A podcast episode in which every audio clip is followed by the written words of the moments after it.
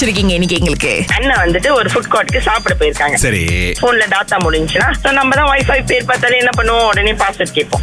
அப்ப இவரு போயிட்டு அந்த நாசி சம்போ கடையில போயிட்டு சாப்பாடு போடுறதுக்கு முன்னுக்கு கேட்டிருக்காரு. வைஃபை பாஸ்வேர்ட் என்னதுன்னு அவங்க வந்து மக்காண்டூலுன்னு சொல்லியிருக்காங்க. சரி முத சாப்பிடணும் போல சாப்பாடு போட்டுக்கோன்னு சொல்லி சாப்பாடு போட்டிருக்காரு. நம்ம சாப்பாடு காசு கட்டணும்ல. வைஃபை பாஸ்வேர்ட் என்னதுன்னு திருப்பி கேட்க. மக்காண்டூலு சரின்னுட்டு தண்ணி போய் கேட்கிறப்பயும் கேட்டிருக்காங்க. என்னதுன்னு. ஆ, மக்காண்டூலு மக்காண்டூலுன்னு சாப்பிட்டோம் முடிச்சிட்டாரோம் சரி. முடிச்சிட்டு போனது கேட்போன்னு. ஆ. பாஸ்வேர்ட் என்னது? வைஃபையோட ஆ.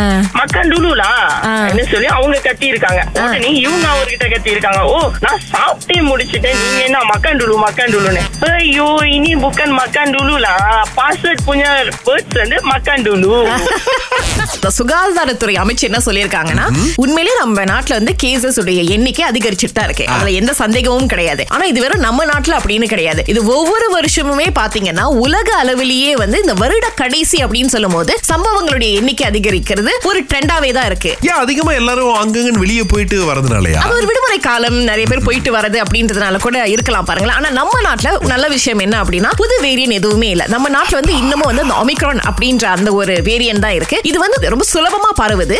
ஆனா அதனுடைய அந்த இம்பாக்ட் அப்படின்னு பாத்தீங்கன்னா மிகப்பெரிய அளவுல கிடையாது. எப்படின்னா நீங்க ஹாஸ்பிட்டல்ல போய் அட்மிட் தான் ஆகணும் அப்படின்னு இல்ல. நீங்க போய் ஒரு மருந்து எடுத்து ஒரு ரெண்டு நாள் மூணு நாள் சாப்பிட்டு அப்படியே குவாரண்டைன்ல இருந்தீங்கனாலே அது பாட்டுக்கு போயிடும் முடிஞ்ச வரைக்கும் வந்து கூட்டம் இருக்கிற இடத்துக்கு போனா ஒரு மாஸ்க் போடுறதோ இந்த சுத்தத்தை வந்து பேணி காப்பதோ இதெல்லாம் பண்ணணும்னு வச்சுக்கோங்களேன் நம்ம பக்கம் அது வராது.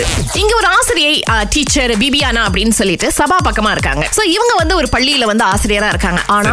இவங்களுடைய ஜேர்னியை இவங்க ஆரம்பிக்கும் போது பாத்தீங்கன்னா இவங்களுடைய அந்த அல்டிமேட் லட்சியம் அப்படின்றது வந்து அந்த பள்ளிக்கே வந்து ஒரு தலைமை ஆசிரியரான இன்னும் சிறப்பா இருக்கும் அப்படின்னு தான் ஆசைப்பட்டிருக்காங்க. எத்தனை பேருக்கு அந்த வாய்ப்பு கிடைக்கும்னு தெரியாது. ஏன்னா ஒரு பள்ளியில படிச்சு கொடுத்துக்கிட்டே இருப்பாங்க திடீர்னு இடமாற்றம் ஏற்படும். அது அவங்க சூழ்நிலையாவும் இருக்கலாம். இல்ல பள்ளி கூட மாத்தி விடலாம் பாருங்களேன். ஆமா. ஆனா நம்மளுடைய பிபியானா டீச்சருக்கு பாத்தீங்க அப்படின்னா அவங்க நினைச்சதே நடந்திருக்குங்க. அவங்களுடைய ஸ்கூலுக்கே அவங்க வந்து தலைமை ஆசிரியர் ஆயிருக்காங்க. ஆனா இது அவங்களுக்கு மட்டும் சந்தோஷம் கிடையாது. ஸ்கூல்ல இருக்கிற எல்லாரும் கொண்டாடி இருக்காங்க. இது வந்து பிபியானா டீச்சருக்கே கிடைச்ச ஒரு மிகப்பெரிய ஒரு பெருமை அப்படின்னு சொல்லலாம். இத்தனை வருடமா அவங்க ஆசிரியரா இருந்ததுக்கு மாணவர்கள் இப்ப திரும்ப கொடுத்திருக்காங்க. இப்ப தலைமை ஆசிரியராவும் இருந்து இன்னும் சிறப்பா செய்வாங்க அப்படின்றதுதான் எல்லாருடைய எண்ணமும். அடுத்து சரவணன் பினாங்ல இருந்து அழைச்சிருக்காரு. சொல்லுங்க சார் உங்களுடைய கதை என்ன? கூட்டாளி ஒருத்தர் இருக்காரு. அவர் வந்து இது மாதிரி ஜாமான் வைப்பாரு. ஷேவிங் செட் அந்த மாதிரி வந்து ஒரு ரொம்ப சீப்பான வேலை வைப்பாரு. நான் கேட்டேன் எங்க கிடைக்குது உங்களுக்கு? மேல பொட்டி ஒண்ணு இருந்துச்சு. அப்ப திறந்து பார்த்தா இந்த மாதிரி இருக்குன்றாரு. அப்படி உண்மையா சொல்லுவாரு. அதே மாதிரி ஒண்ணு இன்சிடென்ட் பாத்தீங்கன்னா வந்து சொல்லுவாரு நான் வந்து மோட்டோ வந்து பிரேக் இல்லாம ஓட்டுவாரு ஆமா எப்படி ஓட்டுவீங்க காலால பிரேக் போடுவேன்னு சொல்லுவாரு. அது என்ன சைக்கிளா சிரிக்க மாட்டாரு. அப்ப உண்மையா சொல்லுவாரு. அது மூணு இன்சிடென்ட் இதான் ஹைலைட் அவர் வந்து ரொம்ப லீவ் போட்டிருந்தாரு. வந்து அப்புறம் வந்து லீவு கேட்டாரு. அப்புறம் சூப்பர்வைசர் சொன்னாரு முடியாது. இல்ல இல்ல எனக்கு ஒரு ஹாஃப் டே கொடுங்க. நான் போய் மொட்டை போடணும்னாரு. அப்படியா? சரி பாவம்ட்டு கொடுத்தாங்க. அப்புறம் டைப்பிட்ட முடிஞ்சு வேலைக்கு வந்தாரு. முடியிற வராரு கேட்டாரு. என்னாச்சு? மொட்டை போட்டேன் ஆ மொட்டை போட்டேனே. யாருக்கு போட்டீங்க? மவுனுக்கு போட்டேன்னாரு. அவரு தெளிவா கேட்காது. முதலாளி பிரச்சனை தானே. காலை ஆறிலிருந்து பத்து வரை. கலக்கல் காலையில் இணைய தவறாதீங்க.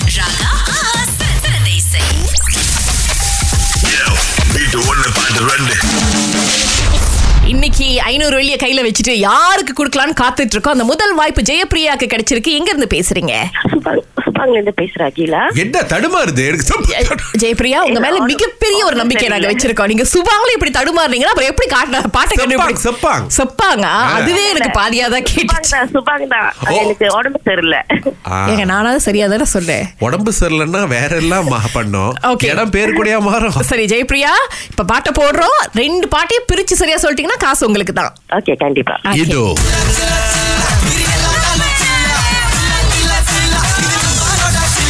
தெரிஞ்சுங்களா? ஓகே ஜில்லா ஜில்லா ஜில்லா. அப்புறம் குஷ்பு பாடுவாங்களே ஈஸ்வரம் குஷ்பு பாடுவாங்களா? பாட்டு தலைப்புலங்க வேணும்.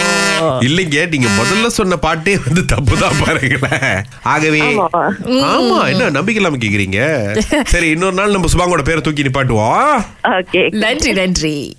நன்றி. அடுத்து கஸ்தூரி இருக்காங்க. அவங்க மேலயும் பிரித்த ஒரு நம்பிக்கை வச்சிருக்கோம். ரெண்டு பாட்டையும் பிரிச்சு சொல்லுங்க பாப்போம். ஜில்லா ஜில்லா ஜில்லா. அப்புறம் வாலிபர் சங்கம் பாட்டு. ஆ அந்த பாட்டோட தலைப்பு சிஸ்டர்.